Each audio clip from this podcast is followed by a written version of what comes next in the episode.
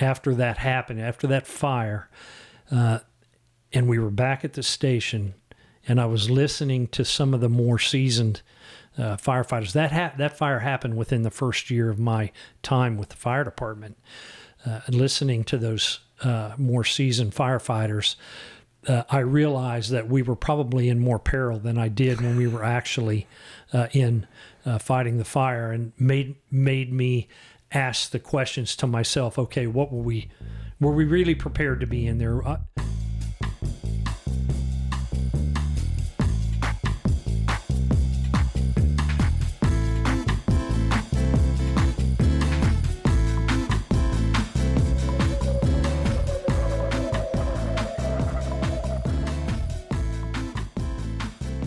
the Firehouse Logbook Podcast. I'm your host, Robbie Dawson. And in the course of um, doing this podcast, I've gotten to reconnect uh, with a lot of people that I've had the opportunity to work with over my career that I may not have seen in several years. Uh, but today I'm getting to reconnect with one I only worked for about six months with uh, at NFPA. And uh, it's good to good to catch up with him. We uh, we met up a week or so ago while most of the NFPA staff was here in Kansas City, and uh, we got to meet up at a at an establishment in Kansas City, and then uh, Jeff was nice enough to invite us back over to his house for dinner one night, and that's where I got the idea to to sit down with him for a podcast because I'm on the road this this next couple of weeks on vacation, and said I didn't realize we were going to be that close. So, uh, please welcome to the podcast, Jeff Hudson. Good to see you, Jeff. It's good to see you, Robbie. Thank you so much for the opportunity to share whatever I can that would be of interest to your listeners on your podcast. And I'm I'm anxious and, and honored. Well, Thank you. The best part about this is, is it's not. Um, there's no script. I mean, I, I literally usually I have a note with that opening ceremony in it, and I've got a couple of notes with emails and stuff, but I don't even have that in front of me. So this is going to be even more off the cuff than normal. But uh, you know, we got to work for a short period of time at NFPA where you were the regional sprinkler specialist, and uh, I think it was 2019, early 2019 when you left. 2018, 2018. June of 2018. was when you left, and I came in January of 2018. yeah. So we got to be at a couple of meetings, and you showed me the ropes up in Oregon about what the sprinkler associations were doing. But uh, you've got a much longer fire service history than that six months that we got to work together. Um, and uh, you were, I guess, from the fire service part, you were the chief at Shawnee, Kansas. Correct. right? Yeah. City of Shawnee. which is uh, not too far from where we're sitting now. So uh, we'll get to that, but let's go back even further than that. You've got a 30 plus year career, we we were talking last week over dinner, and uh, let's go back to how you got your start and where you got in the fire service, how you got there, what what spawned you to get go ride fire trucks and ultimately be the fire marshal and fire chief in Shawnee. So uh, where did it all begin? Well, it all began actually a little bit, uh, a, few months before I started my time with the City of Shawnee Fire Department, which was uh, in February of 1975.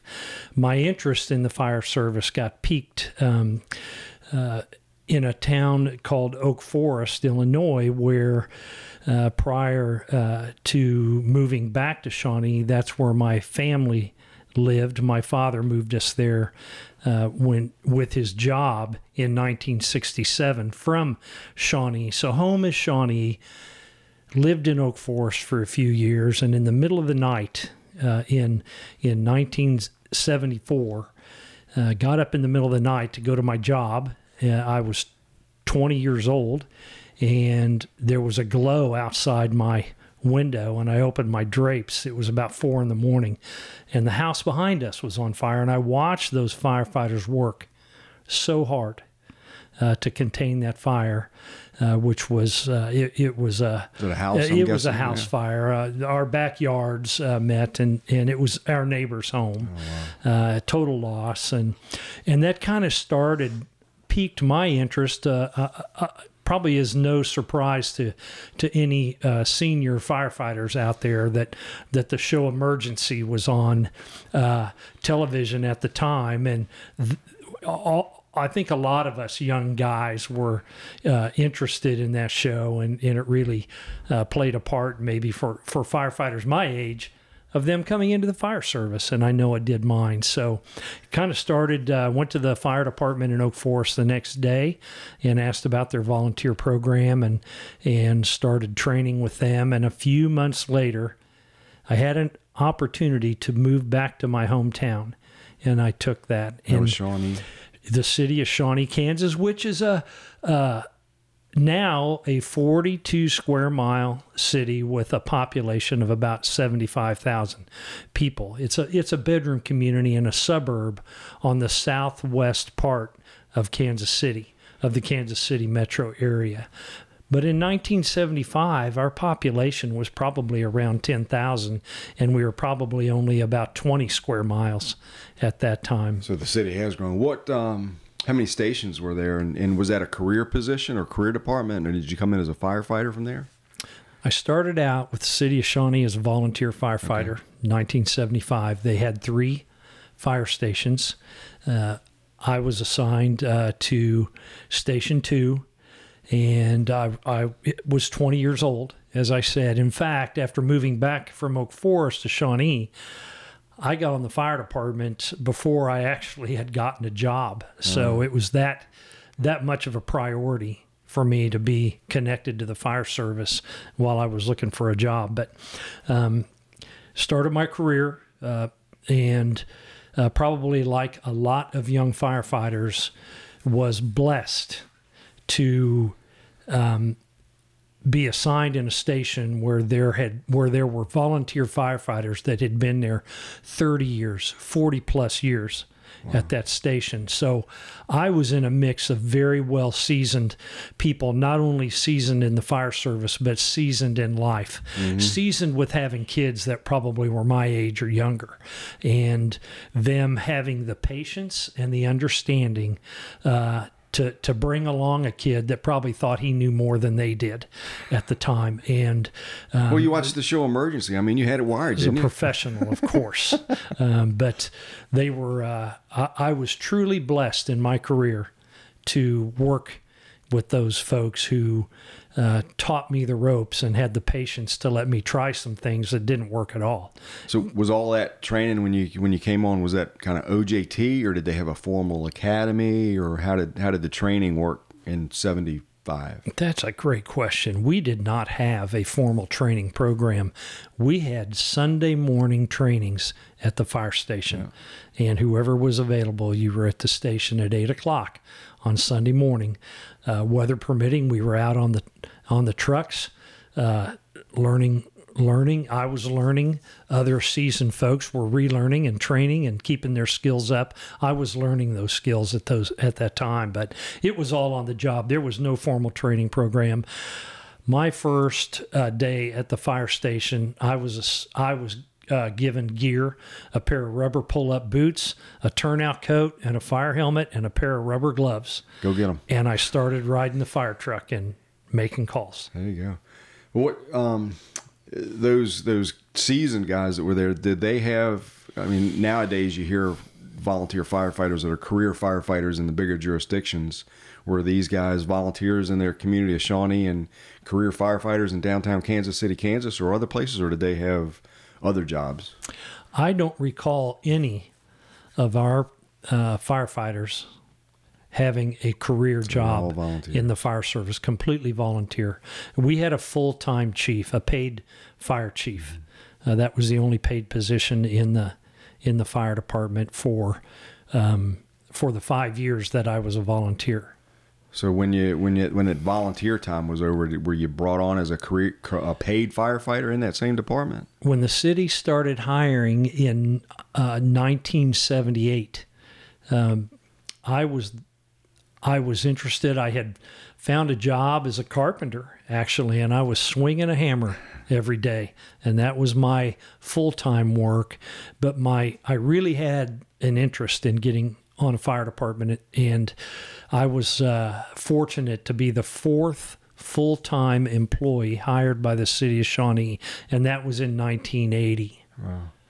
Now back, uh, harkening back to volunteer days, and particularly in that generation, those uh, the places people worked would let you actually run, you know, leave the job site and go to calls. Were, were people doing that then in Shawnee, or were you working too far away and not have access to like pagers and things of that nature? That you know, oh, I'm, I'm on a I'm on a job site today. The page goes off. Oh, there's a fire. I got to go. I'll be back when I get back. Fortunately, we had those folks on our fire department that worked locally and could make calls They had some during the day, and, and of course with the help of mutual aid. I was never that I recall, I was never close enough to town where I could uh, leave and go. A bit of a response time. Yes, in. and I, I probably, like a lot of volunteers, possibly worked for uh, a boss that really didn't like, like would want me to leave the job Right. site uh, because they're committed to getting a job done for people, and I understood that, and uh, so I didn't. I never asked if it would be okay. Yeah. Uh, what was um, you know, they were talking your years as a volunteer in the early years as a as a paid firefighter. What what what were the types of calls you were running back then, and what was the call volume like? Was it at uh, you know one a day? Uh, in that small of a town, maybe it was not even that. What kind of call volume were you running, and what types of calls? Was it EMS? Was it just fires? Was it a little both? It was a little of both. Uh, we, the city of Shawnee, uh, is had mostly a bedroom community, but had a little bit of light industry uh, out in outside of the on the fringes of of the city. Uh, most of our calls uh, were probably uh, medical calls, uh, but in when I came on in 75 and probably up until around 1990, um, our structure fire calls were a lot more than they than they are. Even though the city grew, our actual structure fire numbers started to go down, uh, probably uh, from the reason, like many of your other guests on your podcast, that once we had smoke alarms come on the scene, uh, our structure fire calls started started to go down. But we had a lot of structure fires, uh, working fires in that time at that time, and we had a corridor of garden style apartment buildings in Shawnee, and we had uh, that was usually a big fire when we had a fire start in a garden apartment or a storage area of a gar- garden apartment. Uh, and of course, you, you your experience with that is probably the same as mine and many others. That once it gets going in that lower level, uh, you don't put it out till it's up on the top Yeah. on the top level because We of the construction. We had a development called Chesterfield Village in, in the north end of the county that was, you know, if you went there, you pulled out of the station at Station 9, if you could see the smoke, you were in for an all night affair if that that was the case. Yeah. Yeah, so our structure fires, we had a lot of. Um, they they considered Shawnee there as more of a uh, the western part of our town as more of a rural area. So we had a lot of wildland uh, grass fires, wildland fires, prairie type fires as well. Uh, we had a rescue squad in our fire department that was part of our fire department, and uh, I had an interest in that. Uh, so I started. Uh, I went through my training. Asked the fire chief if I could be part of the rescue squad as well. Went through the, the necessary training so that I could run ambulance calls as a volunteer, which uh, turned out to be uh, uh, a, resource or experience that would that would serve me later on in the fire service as we became required to be EMTs. All right. So that was, was that part of the same organization? It was just a, you know, qualified, qualified to ride the ambulance versus qualified to ride the engine? Same, same group of people? It was uh, the Shawnee Rescue Squad. It was part of the fire department, but it was a nucleus of people that primarily ran the ambulance and didn't run fire calls. Only a handful of us did both. Gotcha. Any uh, any big calls from that that early stage of your career that kind of helped shape the way you, your career went over the course of the next twenty some years? I think so. Um, I think the structure fire calls, the garden, I mentioned the garden style apartments, uh, helped shape my career and really uh, get a young person ready uh, for for what was what was to come later on in in in my job in my career. and we uh, we had, as I mentioned, we had some light industry, and one call in particular uh, that was a sprinklered building uh, was um, an animal health, uh, where the animal health uh, manufacturer of, of pharmaceuticals and okay. and their warehouse area caught fire one night and and it was a huge interior firefighting operation and even though the sprinkler system was activated that for some reason the fire the fire outpaced the sprinkler system and we had uh, we had a, a real fight on our hands and I remember I remember that after that happened after that fire uh, and we were back at the station, and I was listening to some of the more seasoned uh, firefighters. That ha- that fire happened within the first year of my time with the fire department. Uh, listening to those uh, more seasoned firefighters, uh, I realized that we were probably in more peril than I did when we were actually uh, in uh, fighting the fire, and made made me ask the questions to myself. Okay, what were we? were we really prepared to be in there? Uh, it, it's all stuff that that you ask yourself, and then you maybe you start taking your training a little more serious. Maybe you train more. Maybe you train a little harder yep. uh, because of that. So I I think that helped shape me in terms of knowing how important it is to learn and to never stop learning uh, in the fire service. Sounds like one of those. It's uh, it's ignorance is bliss, and you, as as I have been on many a call, I've been very blissful at times. yes, so, yeah. And you get after yeah, we, the fact, and it's like, oh, maybe that wasn't such a great move. So. And we share that. Yep. Uh, those and probably a lot of folks, a lot of your listeners do as yep. well. But I don't know. It, it, was just the. I think that's how the fire ser- service was then. And look at the lessons that we've learned that probably we'll get into later. Mm. Things we don't do now that were commonplace. Tailboards. That yeah. were commonplace at as, that as time. He, as he points to a picture of, uh, I think you're on the roof. Yes. Yeah. Uh, was that a single family home? It is. With yeah. uh, maybe a little bit of the roof missing because of fire, and there's two firefighters on there cutting a hole in the roof of a house, and and there's tar running out from under the the uh, composite shingles. Um, Spongy, maybe. Yes. so we don't do those things now, and we're blessed to have survived those things um, and not not been a statistic so that we could take those lessons forward and teach others. Yeah. Let's talk about those that that crew that were the seasoned firefighters that you said were um, that that other, the previous generation. Any of those that stand out in your mind as great mentors to you, and and what made them great mentors to the young firefighter that was coming along the, at the job at the time? There's probably three or four uh, that that stand out, and probably because they they had similar uh, personal traits and and traits in the fire service, just just gifts that that you want to be around because of the gifts they had in in working with people. And uh, and I mentioned patience earlier and those two or those three or four folks had incredible patience uh, and and let me learn uh, at a pace that they realized was my pace. And uh, so I think the fact that uh, I think why I still admire those people today is because they were patient and I learned from them. They didn't uh, covet their knowledge, uh, they weren't afraid to share their knowledge with someone that was much younger than them. Uh, they they were willing to do that. They were willing, uh, maybe, to meet me at a fire at the fire station on a Tuesday night if I had a question about something or or needed some help with something, and they would drop what they were doing. These are people that had a family, and they would come to the station and help help a guy that they probably hardly knew. So just kind, gifted, generous, knowledgeable uh, as I said, they weren't only seasoned in life; they were seasoned in their in the fire service yeah. as well. Good, good mix to have both of those traits.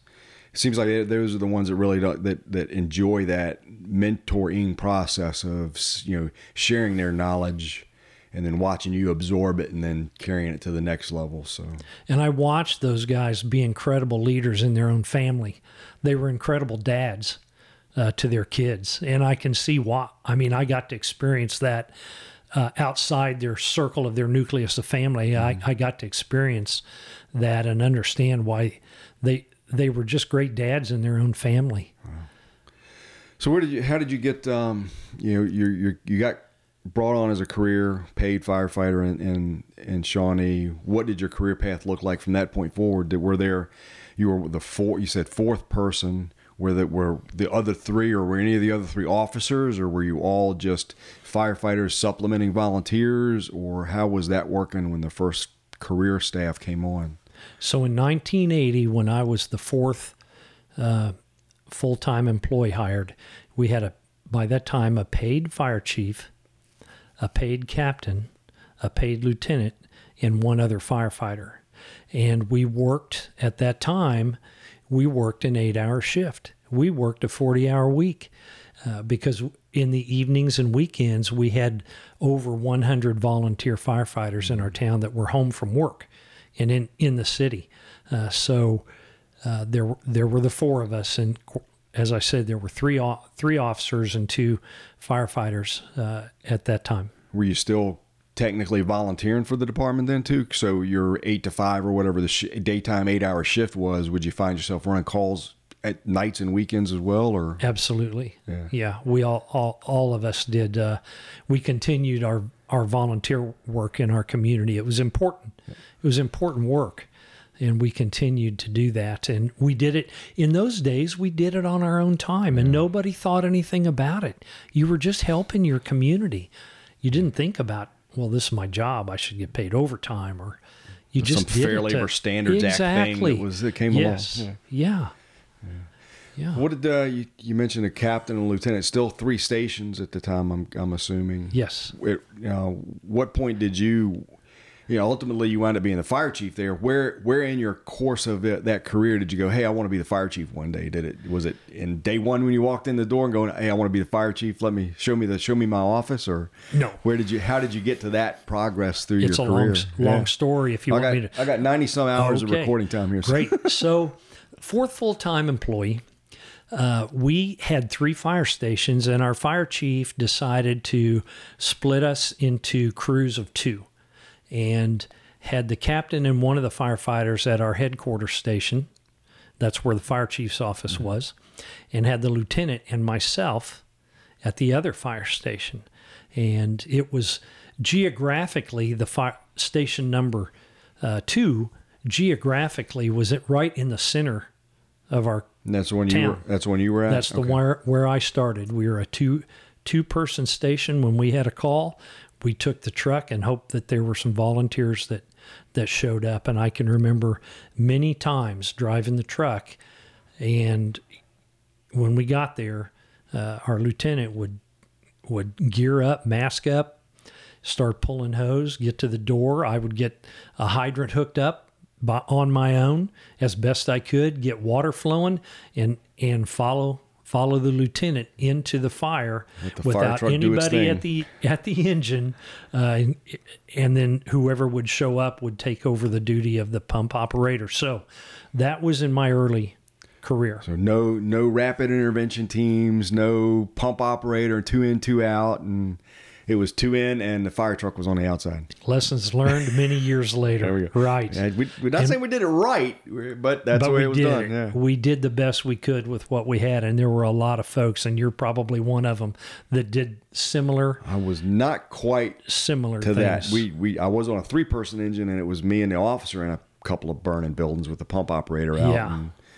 thankfully yeah. other crews coming in pretty quick but it was way it was long before the two in two out kind of mentality. And I don't know about you in those days uh, when there were enough of us uh, on a volunteer situation, we were still riding the tailboard of an engine. Yep. Um, that was fun. I did. That was my first unit. Was an R model Mack. Yeah. Which there were no jump seats. You were tailboard driver and the officer, and that was it. I'm not sure I would want to go back to that, but I'm not sad that I got to do it either. Well, it gets gets kind of chilly out here in Kansas from that, time to time. that is true. Was, that heated I, cab is a I, bonus in one uh, quick story, uh, the the community I live in now, which is adjacent to the city of Shawnee, um, we we had at our station, Station Two, uh, an engine that had a triple F on it.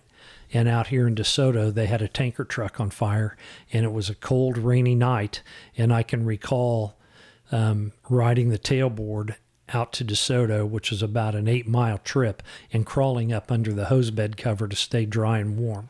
Yep. And you, many folks listening have done the same. Been there. Yep. Yeah. So, um, as each year after 1980, uh, the city uh, was able to hire one or two additional firefighters. So our our ranks slowly started to grow, and I got transferred to the headquarters fire station probably in about 1984. Did those early new hires did they come in and f- finish out the third person on the engine, or that were they staffing like the other station that hadn't had staffing at that point, or were they s- staffing different shifts, or how did?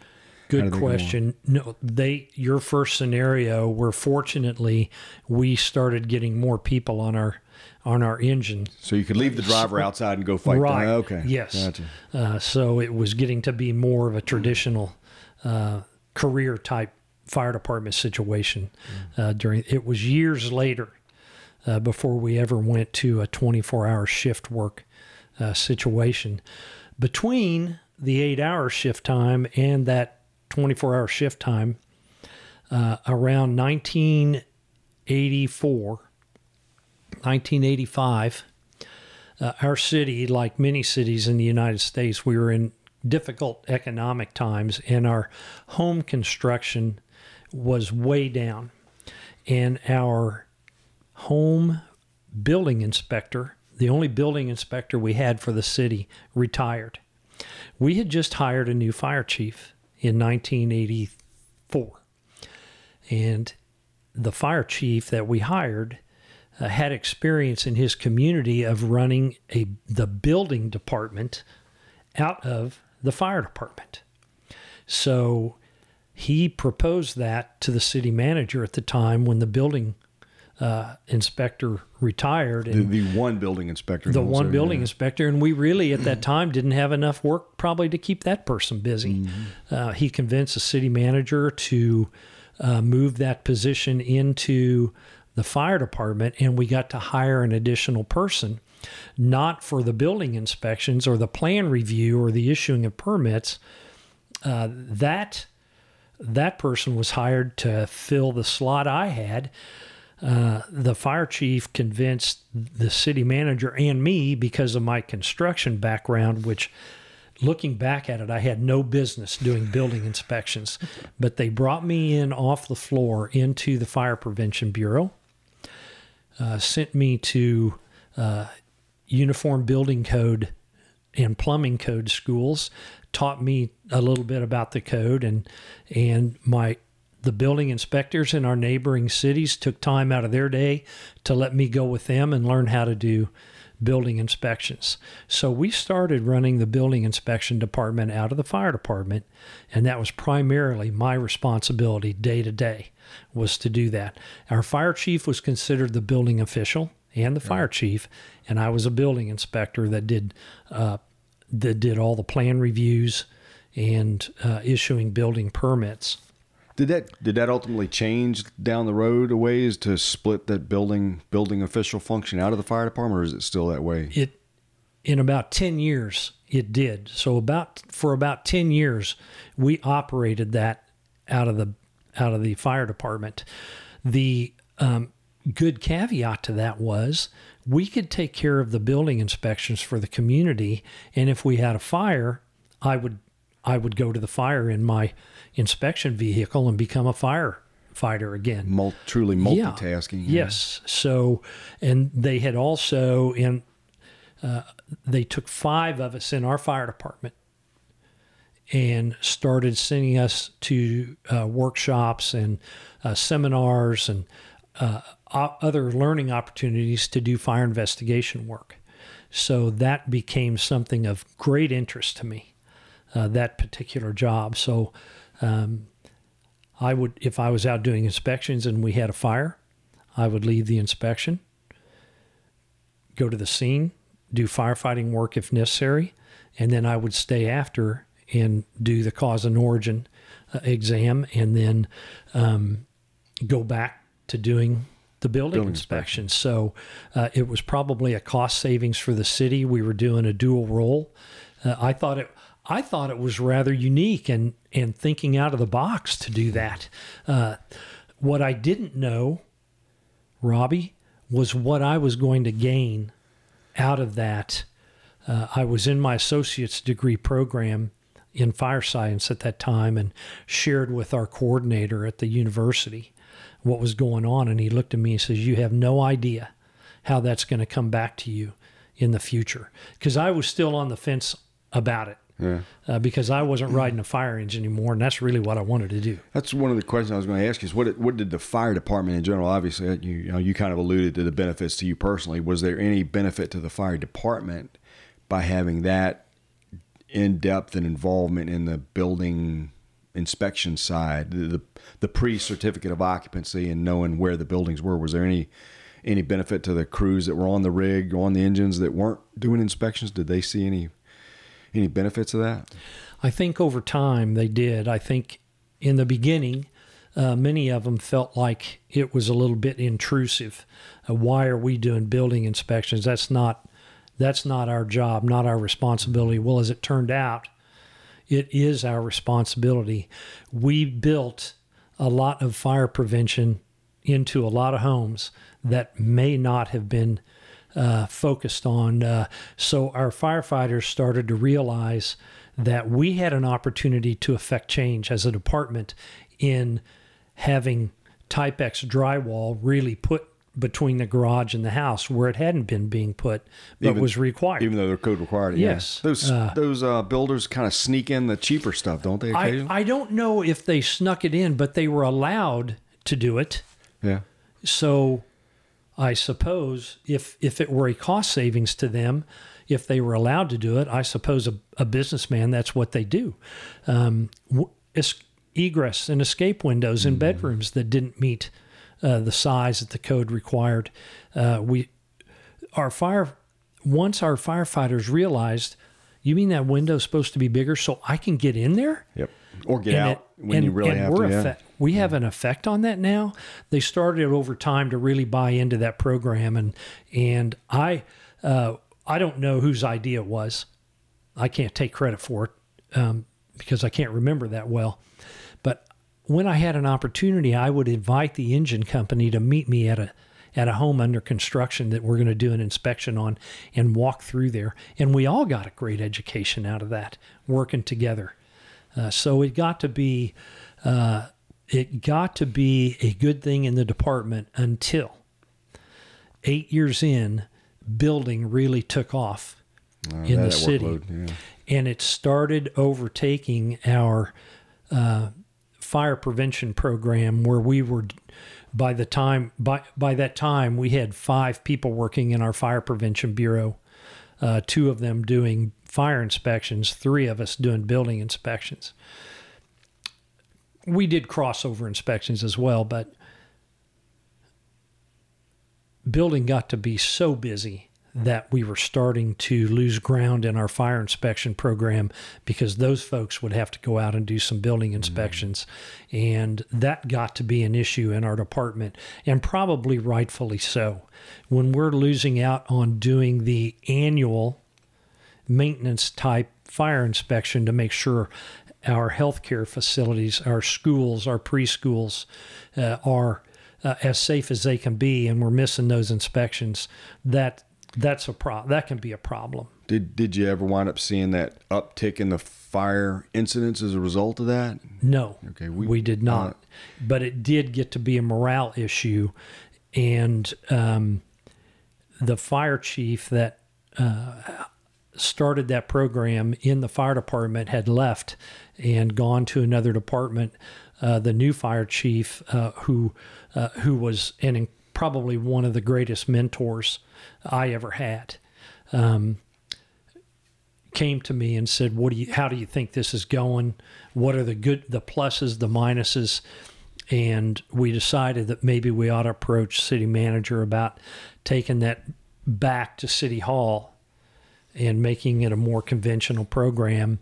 Uh, I was invited to go to City Hall, move out of the fire department and become the building official in the city uh, because I think that was probably the path of least resistance. I don't think it really had anything to do with Uh, me. Um, Well, you're already you're already but- doing it anyway. Let's just but slip you right over. I there. did not want to leave the fire service. Uh, that was my home. That's that was where. So I stayed. They hired a building official and started a more conventional program that's still going on at City Hall today. Was that was that? Were you the fire marshal then? I, I see some of your memorabilia here with the fire marshal title. Were you the fire marshal when that was going on, or was that later on? during the time we during those eight years uh, as our fire prevention bureau went from a one-man shop which was me a one-person shop and grew uh, into about an eight-person shop um, i uh, i did uh, take advantage of uh, promotion opportunities that came about and then before that program left the department i was a fire marshal uh, and Were you the building official as well, or did the chief still carry the fire hat? chief still carried the title building official. I was fire marshal, and we and I did some inspection work still, but mostly our inspectors did all the all the inspection work. But it was a great learning opportunity for that entire staff that worked in the fire prevention bureau. That really, uh, and you understand this, that really take it to heart to do everything they can to prevent fires and save lives. Uh, doing doing the non the work that's really not all that uh, glorious. Yeah. Yeah. I always told you it's you've gotten into debates, discussions with uh, some of the Vision 2020 folks, Keith Brower, who's been on here, um, about you know how the codes work, how the building codes, fire codes, and the construction of the buildings. That that is as a firefighter, that's your workspace, and wanting to get the firefighters and fire officers at least engaged in understanding what the building codes say, how they interact with the fire environment, um, and getting them into that onto that you know party barge understanding okay we're in this fire environment the building's on fire and it, whether or not it stays up or comes down around our ears is largely based on how the thing is built and is it built to code and all the systems that go along with it so so that was that was my and one of the one of my mentors Bobby Ralston told me about you know I, I hadn't been an officer but about a year or so and came in the fire marshal's office and he said you'll learn more about how to be a fire officer and fight fire in this office than you will just by riding a fire truck because you understand building construction so much better and the path of fire and how fire behaves and that's I think that played out itself too. Unless you've been through that process that you just described, you really don't know. Yep. But that is absolutely the truth about it. Uh, I learned more about preventing fires and fighting fires doing fire prevention work than than I did probably uh, riding on the on the engine. Fire prevention work isn't for everybody, but I tried to convince all of our firefighters it was that they it was an important part of their job. Was an important part of their responsibility to the community. I mean, there's a lot of stories about that. You know how, how that goes. I, I would talk to our recruits, and I'd put four or five names on the whiteboard in front, and um, you know, I'd list you know three or four public safety educators, a couple of ed- inspectors, and and and tell them I said these people have saved more lives than you ever will when you get out in the fire station. And I said and only about two or three of them have actually fought fire. Others are educators, plans review specialists who are looking at sprinkler systems and they're they're building the building right that allow people to get out to save their life rather than you have to run in and get them. And that was always kind of it, my my story to teaching the recruits of why they need to be in, at least aware of the codes and what was happening with education. So Truly, uh, an an important facet of of what the fire department, uh, their success. I think a successful department does that and does it well. I believe. So tell me more about any any big challenging projects as a fire marshal. I, as a former fire marshal, I'm always curious about what the what the big ticket items were that kind of kept you up at night as it as the projects came across your desk. Yeah. So, um, Shawnee started to really grow. And when that happened, we had a lot of um, industrial growth, um, multifamily growth, and it was a new era and a new generation of codes. And I think one of the biggest challenges that we faced uh, in a community in regards to codes was um, getting our well established developers and builders on board with a new uh, set of code of codes. But they've been doing it this way for 30 years, Jeff. We what's wrong with the way we've been doing it? and there was great value to that. They they were um, incredible people. I I met some home builders while I started when I started doing building inspections. I met some home builders along the way that I'm still friends with. Incredible people. They buy into the community. And I mean buy into it not just philosophically, but financially. They're they are literally. buying in and investing in our community. And the way they think it took me a while to get my brain around this it matters. The way they think and the way they look at codes and and um, I think the biggest um, the the one thing that stands out in my mind about codes between developers, builders, insurance, uh, real estate is the residential fire sprinkler issue. But how they think about it matters and needs to be respected. But it's it's our job to convince them that the way we think about it can save lives. And so that issue, and there were others, of course, uh, it it takes a team of people to sit down at a table and talk through those things rationally uh, before they ever get to a city council meeting. And Because have- that's where rationale goes out the window goes sometimes. right out the window. if there's nothing like a surprise to a builder or developer Oh, yeah. uh, to to fill a council council chamber. So I think uh, the challenge was always when we wanted to adopt a new set of codes, updated set of codes that might have a bit of a financial sting uh, to it, or we've always done it this way. The new code's going to make us redo everything we do. Changes, change it all around. Yeah. So uh, I think I think the the new set of codes every th- three years offered uh, an opportunity to get these folks to the table and go, here's the changes. What do you think? Why shouldn't we adopt this? We want to adopt this. This is what we think is going to do. Why shouldn't we? Tell us why we shouldn't do that as a community to make our community better, safer, and more attractive to people that want to move here and buy your product.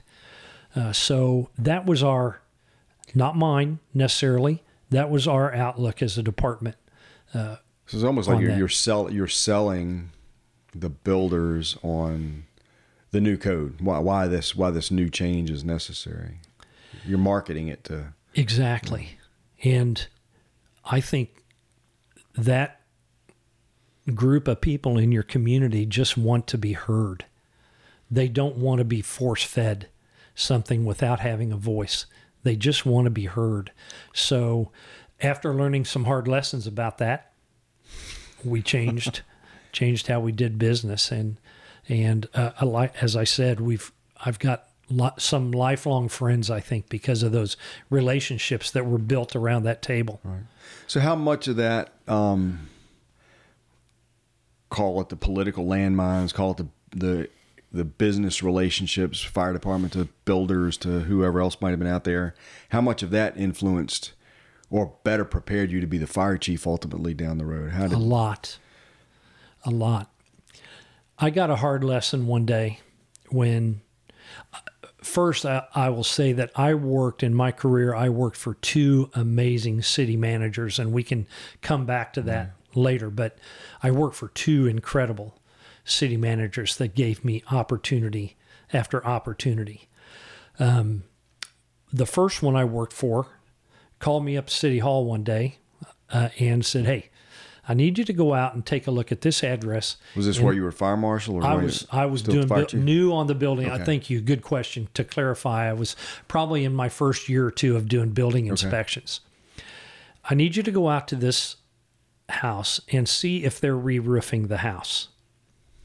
And I said, "Okay." And that's what he told me to do. I didn't do what he told me to do. They were supposed to have a building permit to put a roof on a house. So I didn't listen very well.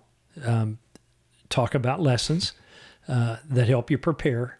I went out. Sure enough, they're roofing this house, and I put a stop work order on it because they didn't have a permit. They, they didn't ask. The city manager just wanted to know Yeah, if they were putting a roof on this. I don't know who called him. I don't know who uh, called and said whatever uh, to the city manager, but I didn't do that. And the, the lesson was hard uh, because uh, I got spanked over that uh, because I he didn't want me to shut the job down. It was either just- some, somebody's house or somebody's job that they were. He was. He was exactly concerned. Okay. Yeah, yeah. He just wanted some intel Yeah. to handle a situation that was brewing, and I made it ten times worse. So, so For- answer for the this. question and don't go any deeper than you have yeah, to. and don't let that title go to your head ever. Don't let don't let it go to your head. You are you're a servant. I don't care what your title is in the city or in the fire department. You are a public servant, and we've got to remember that all, every day, every shift. We're a public servant, and so that was you ask about lessons. It prepared me. That helped um, prepare me very well for every day after that. Actually, whether I was fire chief or not, it helped me uh, become, I think, a better uh, listener and to not think that I had power that I don't have. How much interaction did you have in that in that time frame in your career with the city manager or council members? Was it did or was it were they always going to the fire chief and the chief was coming to you, or were they coming straight to you as the building inspector slash fire marshal?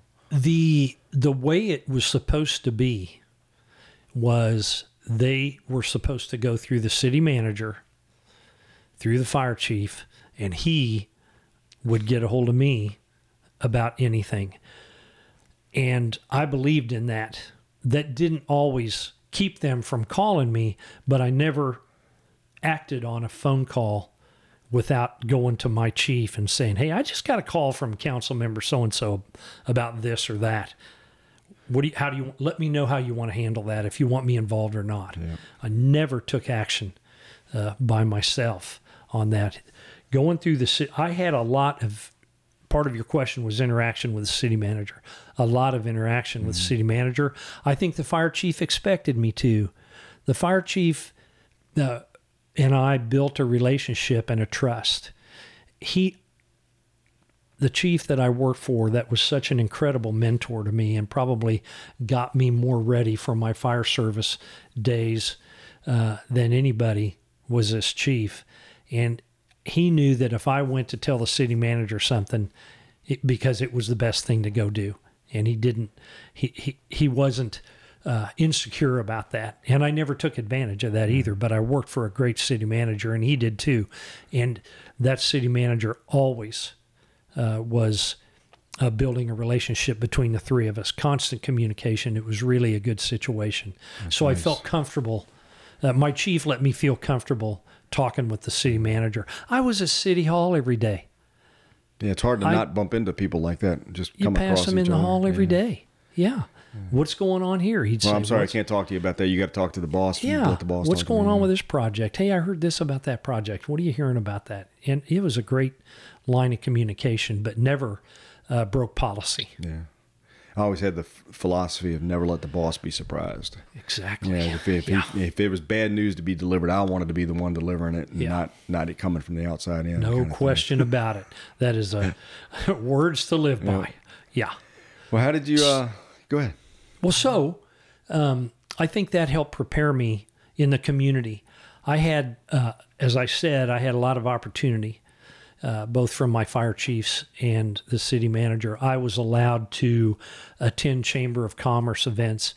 Uh, it, you probably know this. When you're the fire marshal, people think you're the fire chief because you're the one that's almost the face of the fire department. It isn't that you think that's who you should be. You're out in the community all the time. You're doing public education events.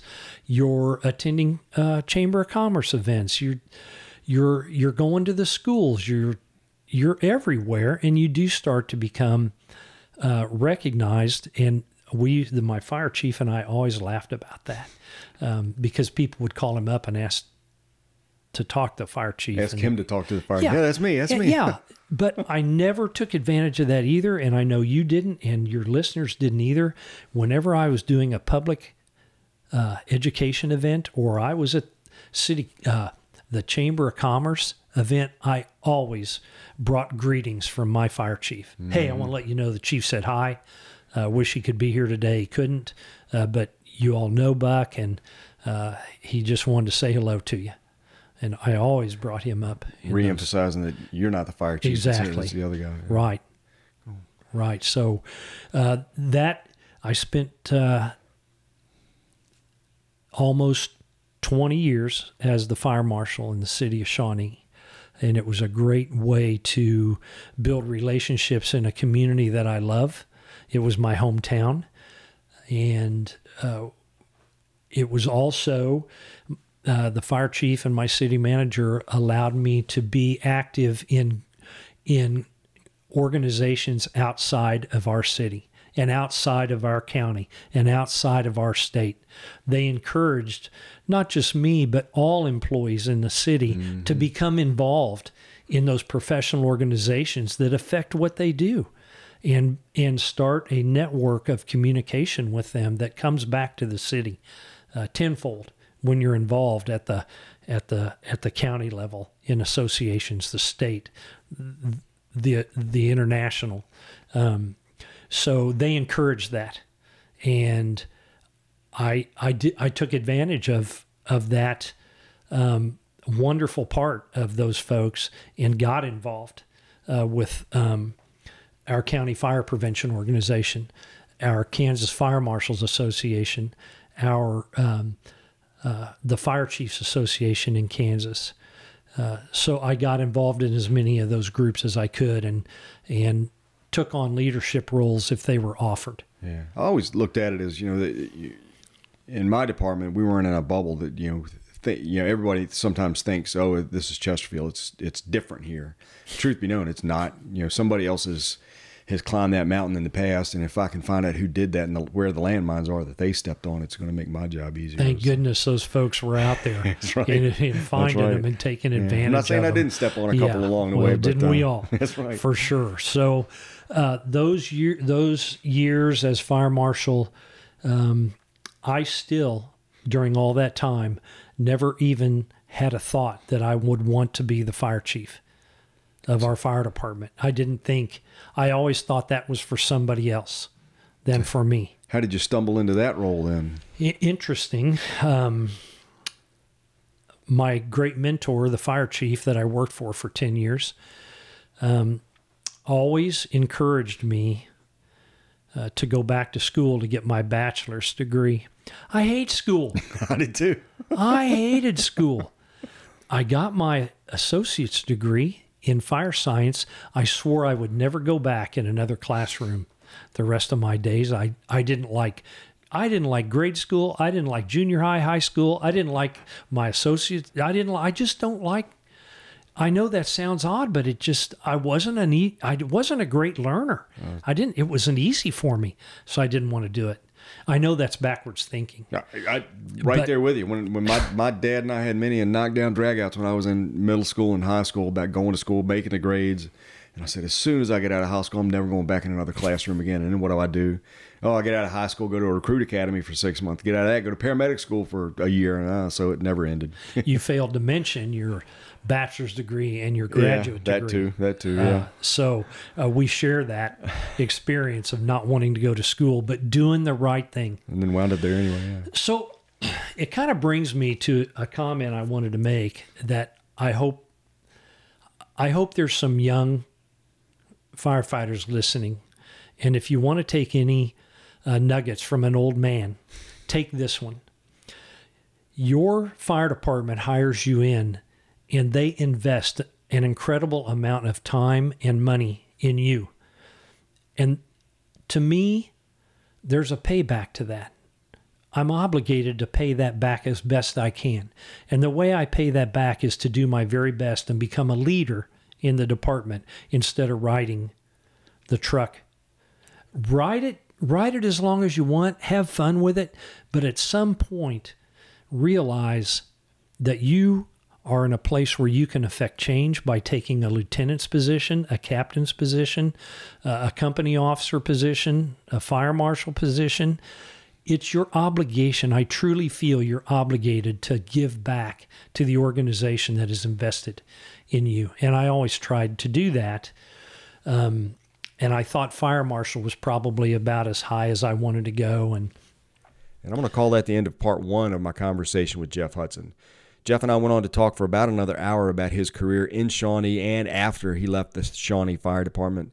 But more importantly, we're going to learn about the lessons he learned as a new fire chief in an organization that he essentially grew up in in the fire service, and some very important lessons that the, he, as a fire chief, and the Shawnee Fire Department learned after a line of duty death of one of their members. Thanks again to Jeff for sitting down with me for a couple hours that night and sharing his stories and his hospitality as I got to spend the night with him and his family as I was traveling across country on vacation. So, Jeff, thanks again for sharing your home and your family and your time with me just a few weeks ago. Make sure you follow along with this podcast on Facebook, Firehouse Logbook Podcast on Facebook, and Instagram and Twitter. The Instagram handle is at FD Logbook Podcast, and the Twitter handle is just at FD Logbook. And make sure if you got any questions, comments, suggestions, shoot me a line at Firehouse Logbook Podcast at gmail.com. Make sure you stay tuned for part two of my conversation with Chief Jeff Hudson that's going to come out in one week.